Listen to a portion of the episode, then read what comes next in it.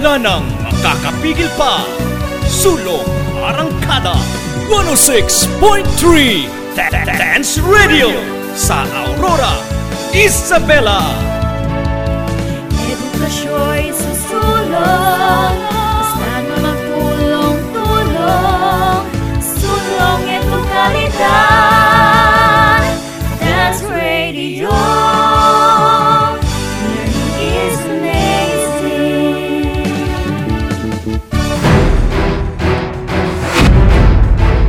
Mapanuri, mapagnilay, mapanagutan at makabayan. Araling Panlipunan Learning Area, ihahatid sa inyo ang mga aralin sa kasaysayan, Economics at mga kontemporaryong issue. Tumutok dito sa DWDR-FM DWDR-FM 106.3 Dance Radio. Ang silid-aralan sa radyo. Sa radyo.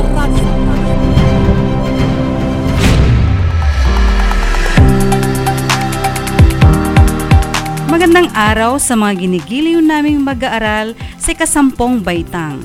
Nagagalak ako sa araw na ito dahil muli na naman tayong magkakasama sa pamamagitan ng ating istasyon DWDR-FM 106.3 Dance Radio. Sa umagang ito ay isa na namang makabuluhan at napapanahong paksa ang ating pag-aaralan sa Araling Panlipunan Grade 10 Kontemporaryong Issue. Ako ang inyong host, Ginang Bernadette T. Regaton. Kasama si Teacher Arnold Lagasca sa Aspetong Technical mula sa Doña Aurora National High School. Halina at sama-sama nating pagyamanin ang ating kaalaman. Mga mag-aaral, siguraduhin nasa komportable kayong mga lugar sa inyong mga bahay. Alalahanin natin na mas may tutuon ninyo ng mabuti ang inyong pag-aaral kung walang anumang bagay na aagaw sa inyong konsentrasyon. Ihanda rin ang inyong mga module, sagutang papel, panulat tulad ng ballpen bago tayo magsimula sa ating aralin. Kung meron kayong katanungan tungkol sa aralin, maaaring ipadala ito sa numerong 0936-544-5438. Inuulit ko, 0936-544-5438 o ipadala sa messenger. Laging isa-isip, kailangang maging masigasig at mapanuri para sa makabuluhang pag-aaral sa araw na ito. Handa na ba kayo? Mukhang handa na ang lahat. Kaya heto na ang inyong guro sa radyo, si Ginang Girly M. Lagutan.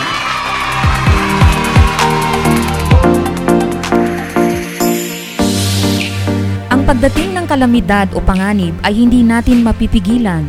Ngunit may mga paraan upang maiwasan ang maaaring matinding epekto nito sa ating buhay at mga ari-arian. May mga hakbang na maaaring gawin upang maiwasan ang matinding pinsalang dulot nito. Gaya nga ng kasabihang, ligtas ang may alam. Muli, magandang araw sa inyo mga mag-aaral. Samahan niyo ako sa talakayan ng ating aralin sa araw na ito. Sa unang bahagi ng ating aralin ay pagtutuunan ng pansin ang mga paraang ginamit sa pagbuo ng disaster management. Kaya naman, bilang mga mag-aaral, ang hamon sa inyo ay kailangan masuri ninyo kung paano kayo makatutulong sa pagharap sa mga suliranin at hamong pangkapaligiran. Ngayon, sa bahagi ng inyong module na balikan, muli nating balikan ang nakaraang aralin.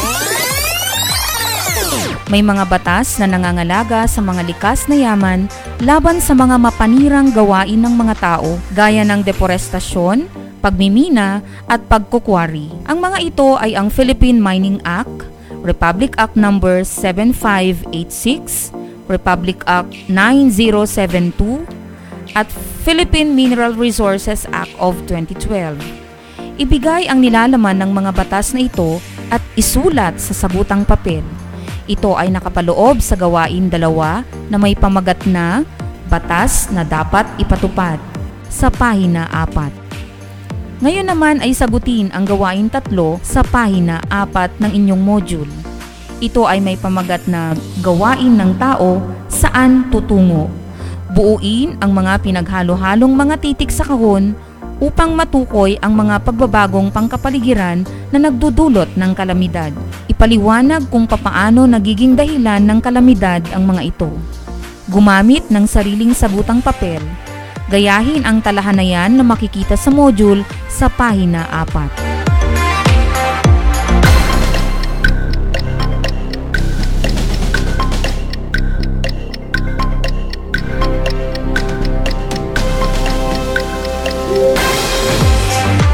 Kumusta ang pagsagot mga mag-aaral? Sana ay nagawa ninyo ang gawain ng buong husay.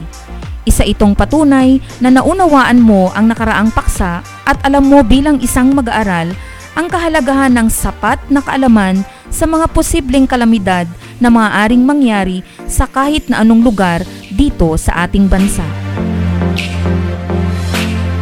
Bago tayo dumako sa susunod na bahagi ng ating aralin, ay makinig muna sa isang paalala.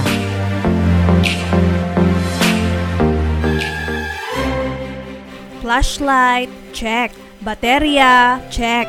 Radyo, check. Gamot, check. Delata, check. Ano pa kayang kulang sa aking survival kit? O sis, anong ginagawa mo? Aanin mo ang mga yan. Narinig ko kasi ang balita sa radyo na may paparating na bagyo sis. Kailangan nating paghandaan ito. Ha? Ganun ba? Hindi ko narinig ang balita na yan. Naku sis, dapat ay alerto tayo sa mga ganitong balita. Alam naman nating mahirap kalaban ng kalamidad. Ay oo nga, sinabi mo pa sis. Sige sige, uwi na ako. Sisiguraduhin kong handa ang pamilya ko sa darating na bagyo. Tandaan, hindi maiwasan ang pagdating ng mga kalamidad. Kinakailangan maghanda para sa ating kaligtasan upang sa huli ay di natin pagsisisihan. Ligtas ang may alam. Isang paalala mula sa himpilang ito. Mapanuri, Mapagnilay, Mapanagutan at makabayan. Araling Panlipunan Learning Area, ihahatid sa inyo ang mga aralin sa kasaysayan, Economics at mga kontemporaryong issue. Tumutok dito sa DWDR-FM DWDR-FM, 106.3 Dance Radio. Ang silid-aralan sa radyo. Sa radyo.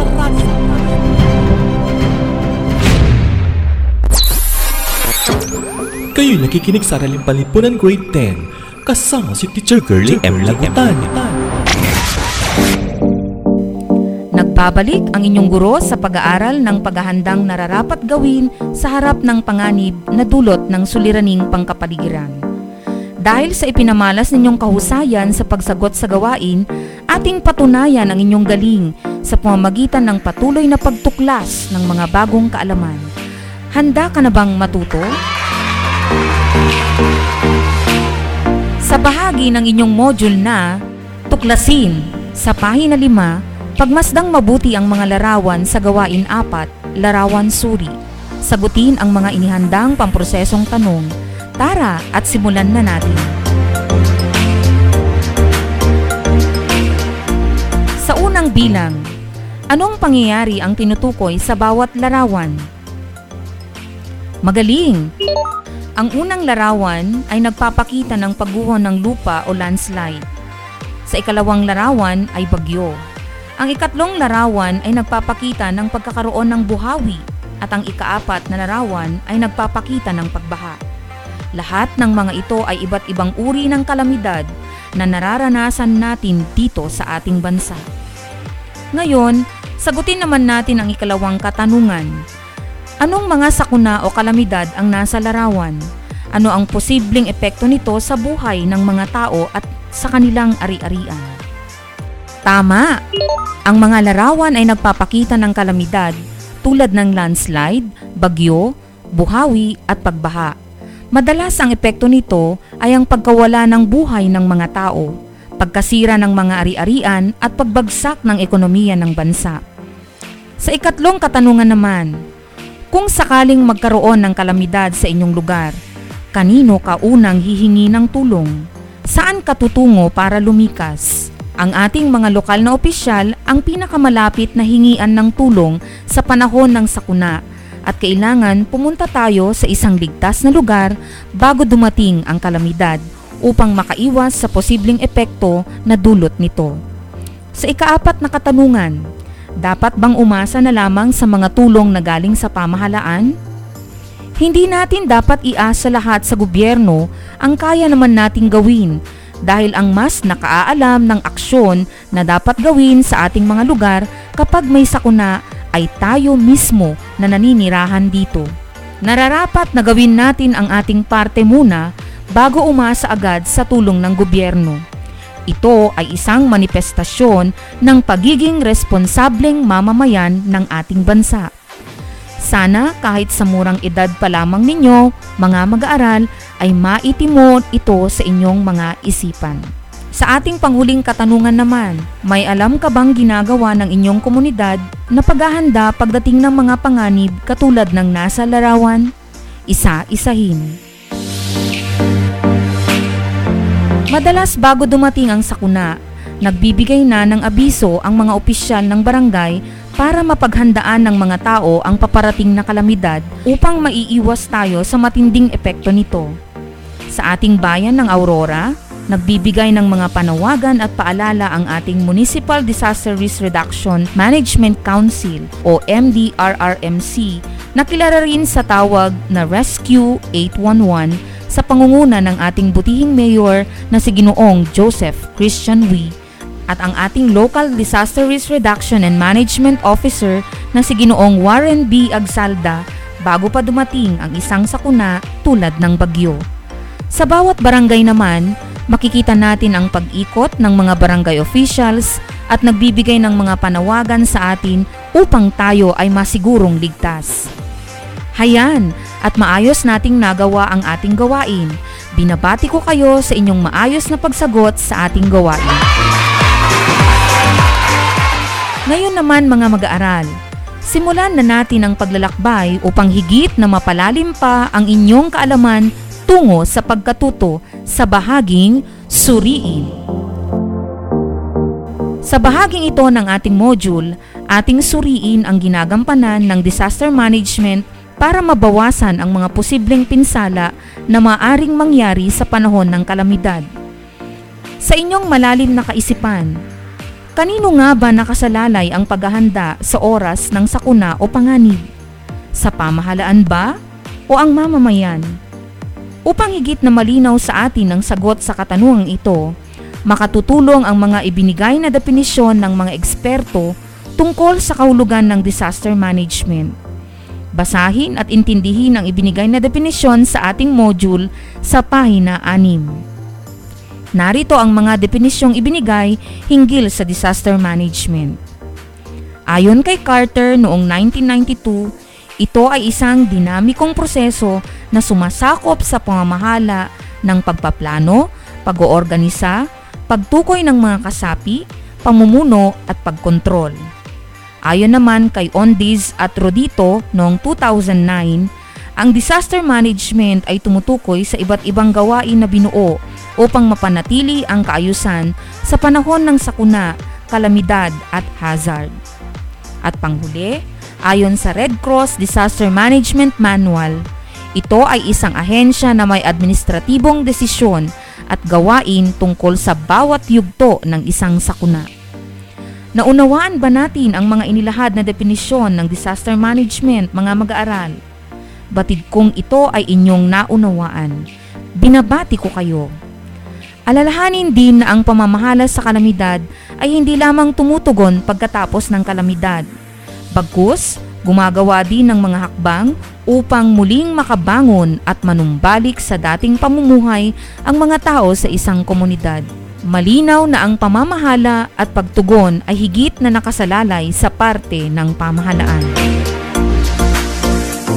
Ngayon, ating paganahing muli ang inyong isip upang higit ninyong maunawaan ang kahalagahan ng disaster management. Sa pahina na pito ng inyong module, makikita ang mga termino at konsepto na may kaugnayan sa disaster management. Ang mga kahulugan ay isinalin sa Filipino mula sa Disaster Management Analysis, a guidebook Nina Baas at mga kasama noong 2008. Ang mga termino na makikita ninyo sa inyong mga kopya ay hazard, disaster, vulnerability, risk, at resilience. Ngayon naman, magbibigay tayo ng mga halimbawa ng bawat termino upang mas malinaw sa atin ang pakahulugan nito. Ang hazard ay banta na maaring dulot ng tao o kalikasan na maaring sanhi ng pinsala, buhay at kalikasan. Mayroon itong dalawang uri. Una, ang anthropogenic hazard or human-induced hazard. Ito ay hazard na bunga ng mga gawain ng tao. Halimbawa nito ay mga basura na itinatapon ng tao, usok na sanhi ng mga pabrika. Ang ikalawa ay natural hazard ito ay dulot ng kalikasan. Halimbawa, lindol, tsunami, landslide at storm surge. Ang disaster ay maaaring resulta ng hazard, vulnerability o kahinaan at kawalan ng kakayahan ng isang pamayanan na harapin ang mga hazard. Halimbawa, ang kakulangan ng impormasyon at pinansyal upang muling makabangon pagkatapos ng sakuna. Ang halimbawa ng vulnerability ay ang mga malapit o vulnerable na mga bahay na malalapit sa paanan ng bundok at hindi matibay ang mga materyales. Samantalang ang risk ay ang dulot na pinsala sa mga tao, ari-arian at buhay dulot ng kalamidad. Ito rin ay may dalawang uri, ang human risk at structural risk. Ang panghuli ay ang resilience. Ito ay ang kakayahan ng pamayanan na harapin ang mga epekto ng kalamidad. Ang pagiging handa ng isang pamayanan na harapin ang sakuna at ang pagkakaroon ng kasanayan at kaalaman gaya ng pagpapatibay ng ating mga bahay at mga gusali, tulay o anumang istruktura ay isang palatandaan ng pagiging resilient o kahandaan ng isang pamayanan. O hayan, sigurado akong nadagdagan na naman ang inyong kaalaman hinggil sa ating paksa sa pamamagitan ng mga nabanggit nating mga termino at konsepto. Sa puntong ito, ating suriin ang mga larawan sa gawain 5 sa pahina 8. Gamit ang sariling sagutang papel, tukuyin kung anong konsepto ng disaster management ang tinutukoy ng mga larawan. Magbigay ng sariling opinyon tungkol sa konsepto gamit ang mga larawan. Simulan na!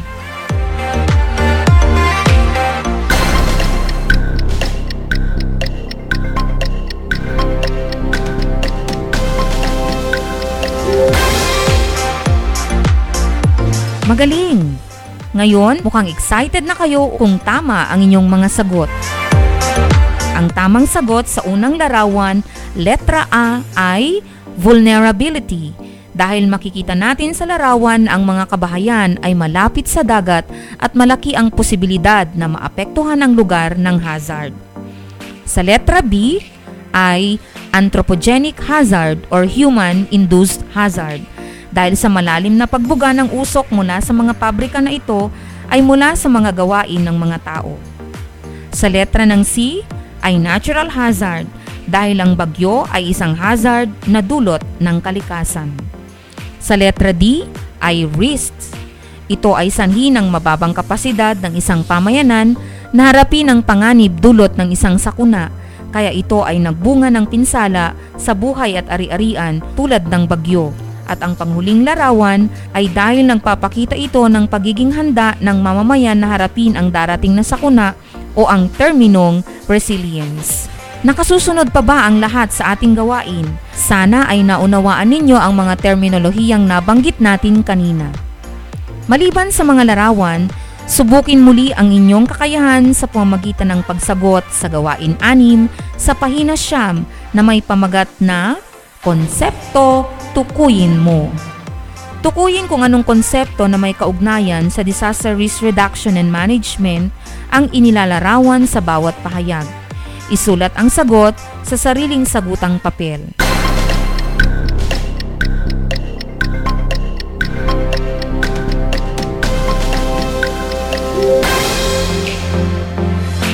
Suriin natin kung tama ang inyong mga kasagutan. Sa unang bilang, Anong konsepto ang inilalarawan?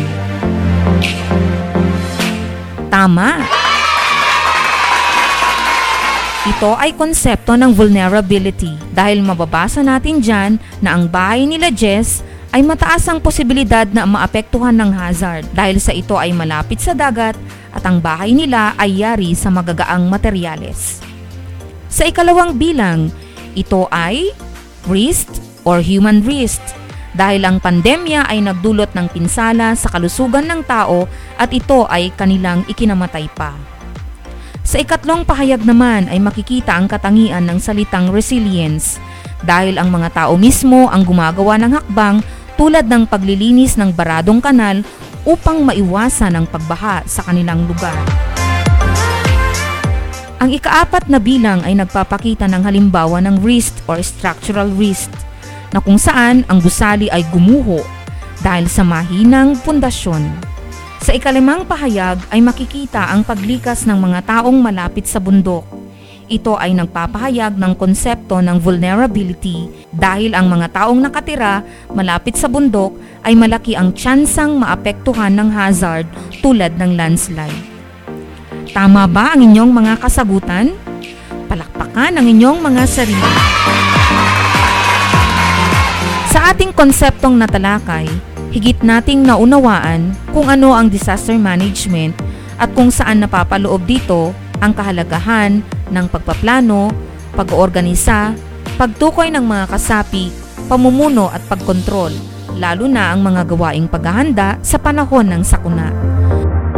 Sa susunod na bahagi ng aralin, tatalakayin natin ang kahalagahan at kaugnayan ng Philippine Disaster Risk Reduction and Management Framework at ang Community-Based Disaster Risk and Management Approach.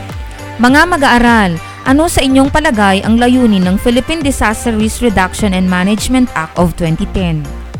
Halina't makinig ng mabuti at ating alamin ang mahalagang layunin nito. Ang pangunahing layunin ay tumatalakay tungkol sa paghahanda na harapin ang kalamidad hindi lamang sa panahon ng pagsapit nito at ang panghuli ay ang mahalagang bahagi na ginagampanan ng pamahalaan upang makaiwas at mapababa ang pinsala na dulot ng iba't ibang kalamidad. Ang mga ito ay nagiging batayan sa pagbuo ng Philippine Disaster Risk Reduction and Management Framework o PDRRMF. Itinataguyod ng PDRRM Framework na hindi lamang tungkulin ng pamahalaan ang paghahanda kundi lahat tayo ay may tungkulin sa paghahanda tuwing may sakuna. Gayon na din ang pagkakaisa ng iba't ibang sektor kagaya ng non-government organization or NGO, mga pribadong sektor, kasama ang mga mamamayang naninirahan sa isang komunidad sa paghahanda at pagbuo ng disaster management plan. Dagdag pa rito, ang pagbuo ng mga plano at pulisiya sa pagharap ng mga hamong pangkapaligiran ng community-based disaster and Risk Reduction Management Approach ang itinataguyod ng National Disaster Risks and Reduction Management Council or NDRRMC sa kasalukuyan. Malinaw ba mga mag-aaral? Dagdagan pa natin ang ating kaalaman. Ano nga ba ang Community-Based Disaster Risk Reduction Management Approach or CBDRRM? Ayon kay Abarquez at Suber noong 2004, ito ay isang paraan upang ang mga mamamayan ang siyang tutukoy, susuri, tutugon, susubaybay at tataya sa mga risk na maari nilang maranasan lalo na ang mga pamayanang may banta ng hazard at kalamidad. Binibigyang linaw dito ang kahalagahan ng partisipasyon ng mamamayan sa pagpaplano, pagdedesisyon at pagsasakatuparan sa disaster risk management. Ayon naman, kina siya at Kenji noong 2004, ang Community-Based Disaster Risk Reduction Management Approach or CBDRRM ay isang paghahanda na nakatuon sa kapakanan ng tao Makikita ang mga paglilinaw na ito sa pahina 10 ng ating module. Tandaan mga mag-aaral, nakasalalay sa pakikilahok ng lahat ang ikatatagumpay ng mga patakaran sa ating komunidad. Kaya ano pang hinihintay ninyo? Kilos na! Makilahok sa mga pagpaplano, pagdedesisyon at pagsasakatuparan ng mga gawain na may kaugnayan sa disaster risk management sa inyong mga lugar. Maging aktibo, makilahok, at gampanan kung ano ang nararapat. Gamit ang inyong module, ibigay ninyo ang inyong sariling opinyon tungkol sa kahalagahan ng dalawang konsepto, ang Philippine Disaster Risk Reduction and Management Framework o PDRRMF at ang Community-Based Disaster Risk Reduction Management o CBDRRM. Tingnan ang diagram sa gawain 7 na may pamagat mahalaga ito sa pahina 11. Binabati ko kayo sa inyong matagumpay na gawain. Ituloy lamang ang pagsagot sa gawain 8, modified true or false, sa pahina 11. Sa gawain ito, isulat ang salitang ligtas kung ang pahayag ay tama at kung mali, itama ang salitang nasalungguhitan upang maging tama ang pahayag. Gumamit ng sariling sagutang papel.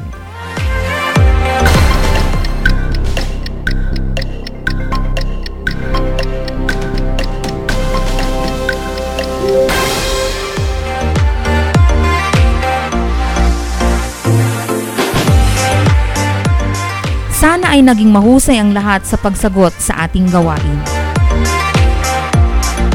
Halina't dagdagan pa natin ang inyong mga kaalaman hinggil sa kahalagahan ng CBDRRM approach. Layunin nito na bumuo ng isang pamayanang handa at matatag sa pagharap sa mga hamong pangkapaligiran na nakasalalay sa mabuting pagpaplano, pagtataya at paghahandang nakapaloob sa disaster management plan maging disaster resilient ang mga pamayanan at maayos na maisagawa ang community-based disaster risk reduction management approach. Sa pagkakataong ito, iyong pagtuunan ng pansin ang dalawang approach na kung saan makikita mo kung papaano tumutugon sa mga epekto ng mga sakuna at kalamidad. Alamin din kung ano ang kaugnayan ng dalawang approach sa community-based disaster risk reduction management. Una ay ang bottom-up approach. Dito ang pagtukoy, pag-aanalisa at paglutas sa mga suliranin at hamong pangkapaligiran na nararanasan sa isang pamayanan ay nagmumula sa mga mamamayan at iba pang sektor ng pamayanan. Ang karanasan at pananaw ng mga taong nakatira sa isang disaster-prone area ang nagiging pangunahing batayan ng plano. Ang matagumpay na bottom-up strategy ay natatamo dahil sa malawakang partisipasyon ng mga mamamayan sa komprehensibong pagpaplano at pagbuo ng desisyon. Samantala, ang mga katangian naman ng top-down approach ay ang mga sumusunod. Ipinapaubaya sa mas nakakataas na tanggapan o ahensya ng pamahalaan ang lahat ng mga gawain tulad ng pagpaplano hanggang sa pagtugon sa panahon ng kalamidad. Halimbawa, ang isang barangay na nakaranas ng sakuna at kalamidad ay aasa lamang ito sa tulong at desisyon na pambayan o panlunsod na pamahalaan. Kung ang buong bayan o lungsod naman ang nakaranas ng kalamidad, ang paraan ng pagtugon ay nakasalalay sa paraan na ipinatutupad ng lokal na pamahalaan. Karaniwan ang sistemang ito ay laging binabatikos at nakatatanggap ng mga kritisismo sa kadahilan ng napapabayaan ng mga mamamayang may mataas na posibilidad na makaranas ng epekto ng kalamidad at kadalasang hindi na ibibigay ang mga pangangailangan ng mga tao. Mula sa mga katangian at kalakasan ng dalawang approach, ang top-down approach at bottom-up approach, maaring nag-iisip ka kung alin sa dalawa ang dapat at mas magandang gamitin. Ang kalakasan ng dalawang approach ay napakahalaga sa pagpaplano ng disaster risk management. Ang mga pananaw ng mga namumuno sa pamahalaan ay dapat at mahalagang maisaalang-alang dahil sa kanilang kaalaman sa mga sistemang ipinatutupad ng disaster management magkakaroon ng holistic na pagtingin sa kalamidad at hazard sa isang pamayanan kung magsasanib ang dalawang approach.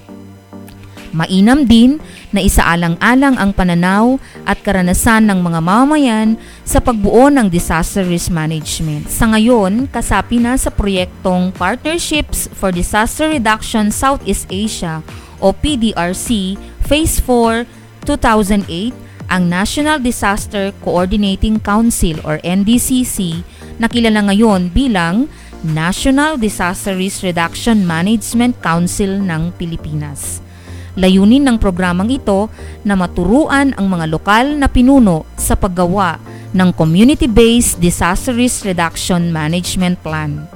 Binibigyan ng sapat na kaalaman at hinahasa ang kakayahan ng mga lokal na pinuno kung paano maayos at maisasama ang CBDRRM plan sa mga plano at programa ng lokal na pamahalaan.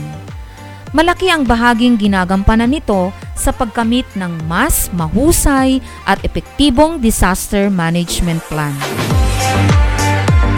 Sa pagkakataong ito, muling masusubok ang inyong matalas na kaisipan at pag-unawa sa pamamagitan ng pagsagot sa gawain siyam K3 chart sa pahina 14 na nasa bahagi pa rin ng module na Suriin. Ibigay ang inyong pakahulugan sa dalawang approach na ating tinalakay at ibigay ninyo ang kanilang kalakasan at kahinaan.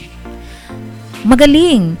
Dahil napagtagumpayan ninyo ang pagsagot sa gawain, alam kong mayroon ng paglilinaw sa inyong mga isipan ng ating paksang paghahandang nararapat gawin sa harap ng panganib na dulot ng suliraning pangkapaligiran.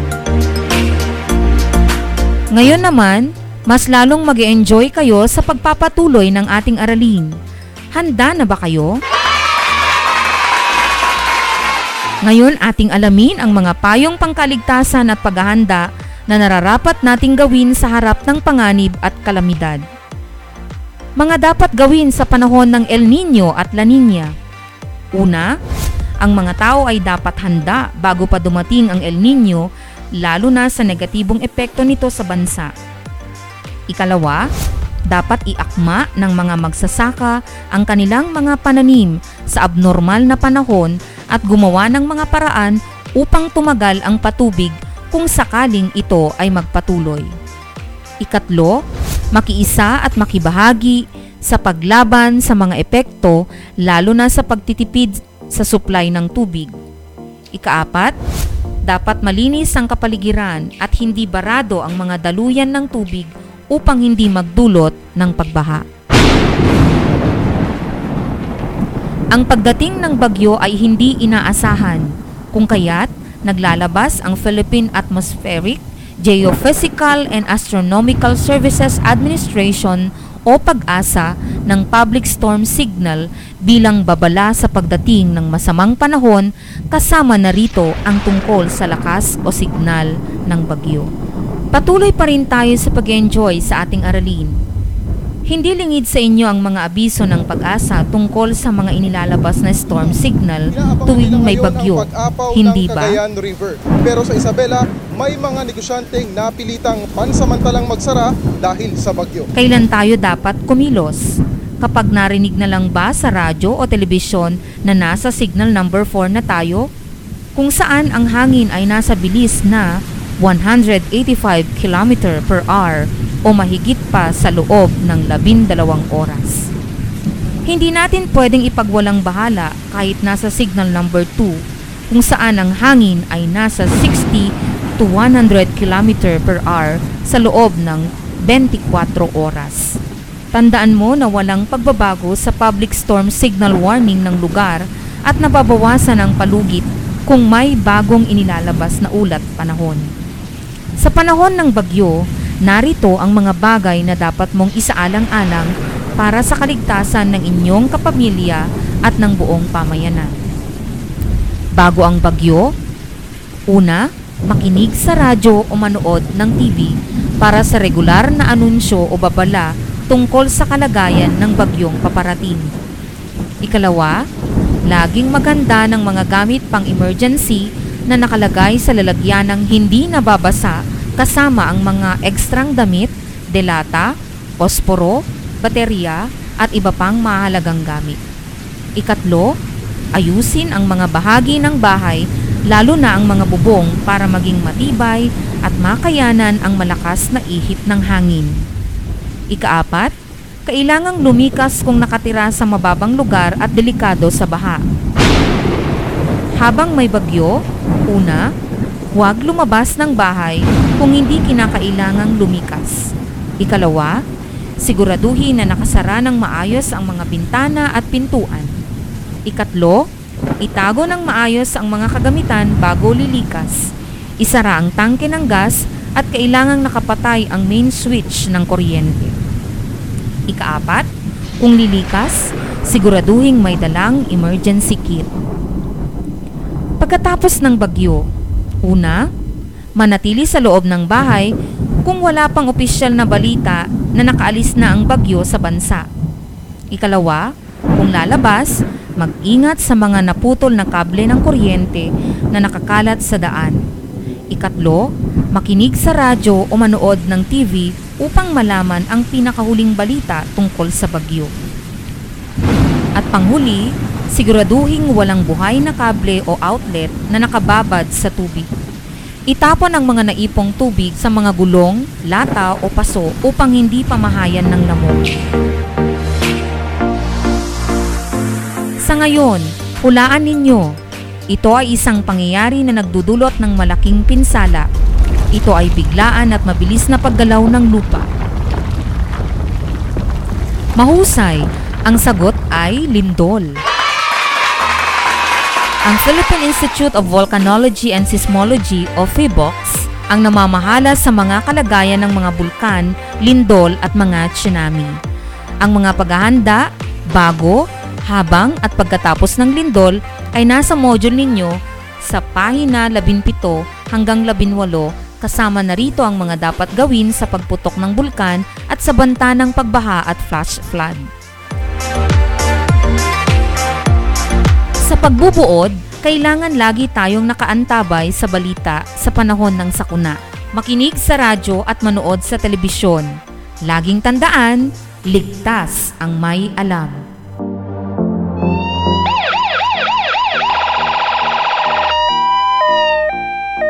Mga mag-aaral, para mas malalim pa ang inyong mga kaalaman sa ating paksa, ibibigay ko ang mga pangunahing ahensya na may kinalaman o may kaugnayan sa kalamidad at magbibigay ng sariling ideya sa mga bahaging ginagampanan nito tungo sa isang ligtas na bansa. Ang pag-asa, FABOX, NDRRMC, PIA, at PCG. Ang National Disaster Risk Reduction Management Council or NDRRMC ay nabuo upang mabawasan at mapaganapan ang panganib na dulot ng kalamidad. Ang Philippine Information Agency naman ay nagbibigay ng kaalaman at anunsyo tungkol sa kilos pansagip at pantulong lalo na sa mga lugar na naapektuhan ng kalamidad. Samantalang ang Philippine Coast Guard nagbibigay din ng babala sa mga biyaheng pandagat at sinisigurado ang kaligtasang pandagat. Ngayon, malinaw na sa inyo ang kabuuan ng ating talakayin. Muli, susubukin kayo sa pamamagitan ng iba't ibang gawain sa module na ito. Sa gawain 10, alam mo na ba? Sa pahina 18, suriin ninyong mabuti ang pahayag at isulat sa module ang inyong kasagutan. Isulat ang K kung ito ay tama at S kung ito ay mali.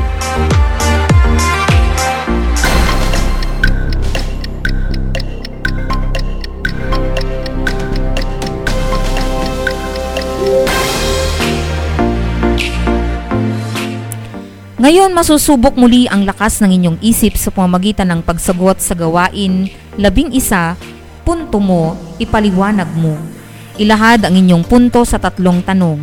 Gumamit ng sariling sagutang papel. Ituloy ang pagsagot sa bahagi ng ating module na Pagyamani. Gawain labindalawa, alamin mo. Sa gawain ito, kailangan magtala kayo ng sariling hotline na maaasahan sa panahon ng kalamidad o panganib sa inyong sariling bayan.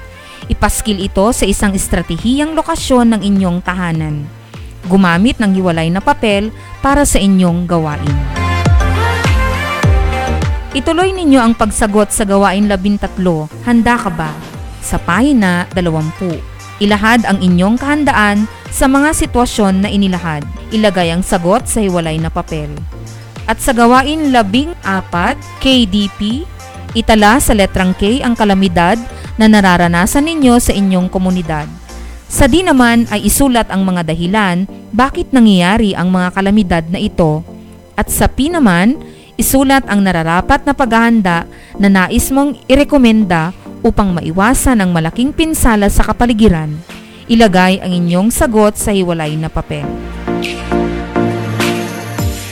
Binabati kita. Narating mo na ang bahaging ito ng inyong module. Ibig sabihin, nasasalamin mo na ang pagtatapos ng ating talakayan at mga gawain.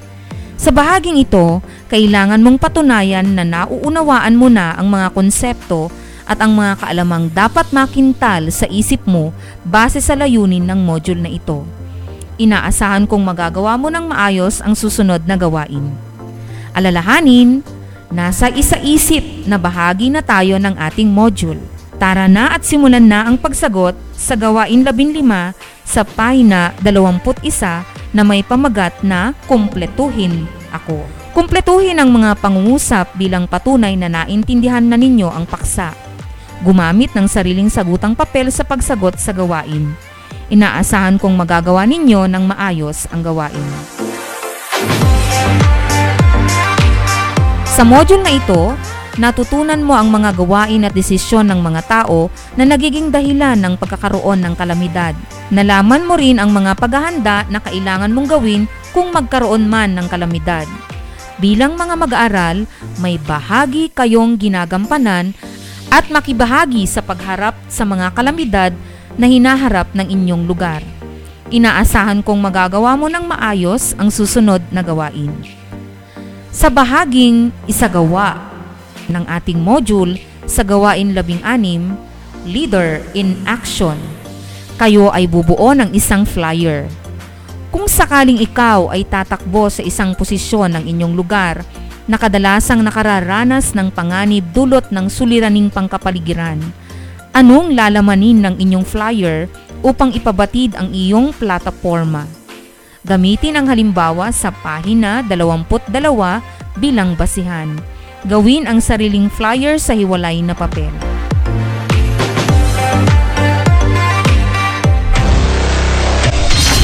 It's trivia time. It's trivia time. Kasama si Teacher Girly M. Lagutan. Alam nyo ba na ang singsing ng apoy ng Pasipiko o Pacific Ring of Fire ay isang lugar na malakihang dami ng mga kaganapang bulkan at lindol na nagaganap sa karagatang Pasipiko. Ang Pilipinas ay kasama sa ilang mga bansa sa Asya na nakalatag sa isang malawak na sonang kung tawagin ay Ring of Fire or Circum-Pacific Seismic Belt. Ang mga lugar na nasa Ring of Fire ay nagtataglay ng maraming hanay ng mga bulkan, kasama na ang mga bulkang Mayon, Pinatubo, Taal na nasa Pilipinas at Krakatoa na nasa Indonesia. Ang pagsabok ng mga bulkan ay nagiging sanhi ng paglindol o paggalaw ng mga lupa na nagbubunsod naman ng mga pagbabago sa pisikal na forma ng anyong lupa at anyong tubig. Kaya't pinapayuhan ang lahat na maging handa at alamin ang mga dapat gawin bago, habang at pagkatapos ng lindol. Mapanuri, Mapagnilay, Mapanagutan at makabayan. Araling Panlipunan Learning Area, ihahatid sa inyo ang mga aralin sa kasaysayan, Economics at mga kontemporaryong issue.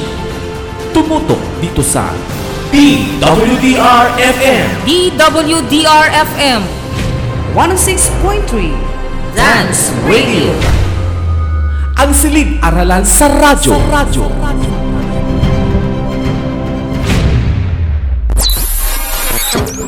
Kayo nakikinig sa Araling Palipunan Grade 10 kasama si Teacher Girlie M. Lagutan.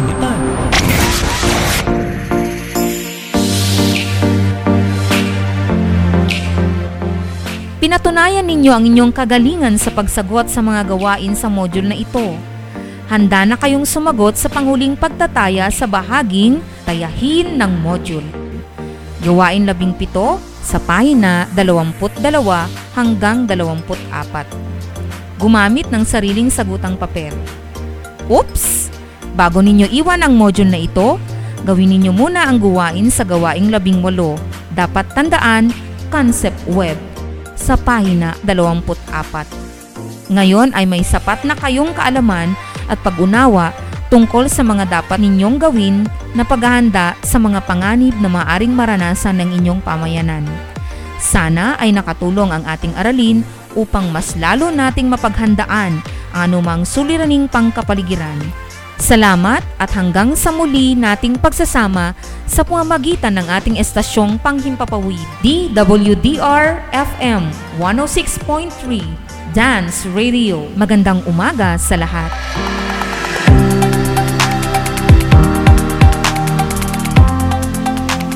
Tunay napatotohanan natin sa nakaraang aralin ang kasabihang ligtas ang may alam. Sabi nga sa ating aralin, anumang kalamidad ang dumating, mahalaga ang paghahanda sa pagharap sa panganib na maaring idulot nito sa atin. Ito ay napapanahon na paksa para sa lahat ng mga mag-aaral. Sana ay nakinig kayong mabuti sa ating aralin sa araw na ito at naiwan sa inyong mga isipan ang mga aral mula sa ating leksyon. Sa susunod na pag-ere ay pag-aaralan natin ang tungkol sa kahalagahan ng pagkakaroon ng kahandaan, disiplina at kooperasyon sa pagtugon sa mga hamong pangkapaligiran. Muli, inaanyayahan ang lahat na makinig lagi sa ating istasyong Panghimpapawid DWDR-FM 106.3 Dance Radio. Ang script ay sinulat ni Ginang Girly M. Lagutan. Hanggang sa muli, ako ang inyong lingkod, Ginang Bernadette T. Regaton, kasama si Teacher Arnold Lagasca sa Aspetong Technical mula sa Doña Aurora National High School. Nag-iiwan ng magandang umaga sa inyong lahat. Mapanuri, Mapagnilay, Mapanagutan at makabayan. Araling Panlipunan Learning Area, ihahatid sa inyo ang mga aralin sa kasaysayan, Economics at mga kontemporaryong issue. Tumutok dito sa DWDR-FM DWDR-FM 106.3 Dance Radio. Ang silid-aralan sa radyo. Sa radyo. Dance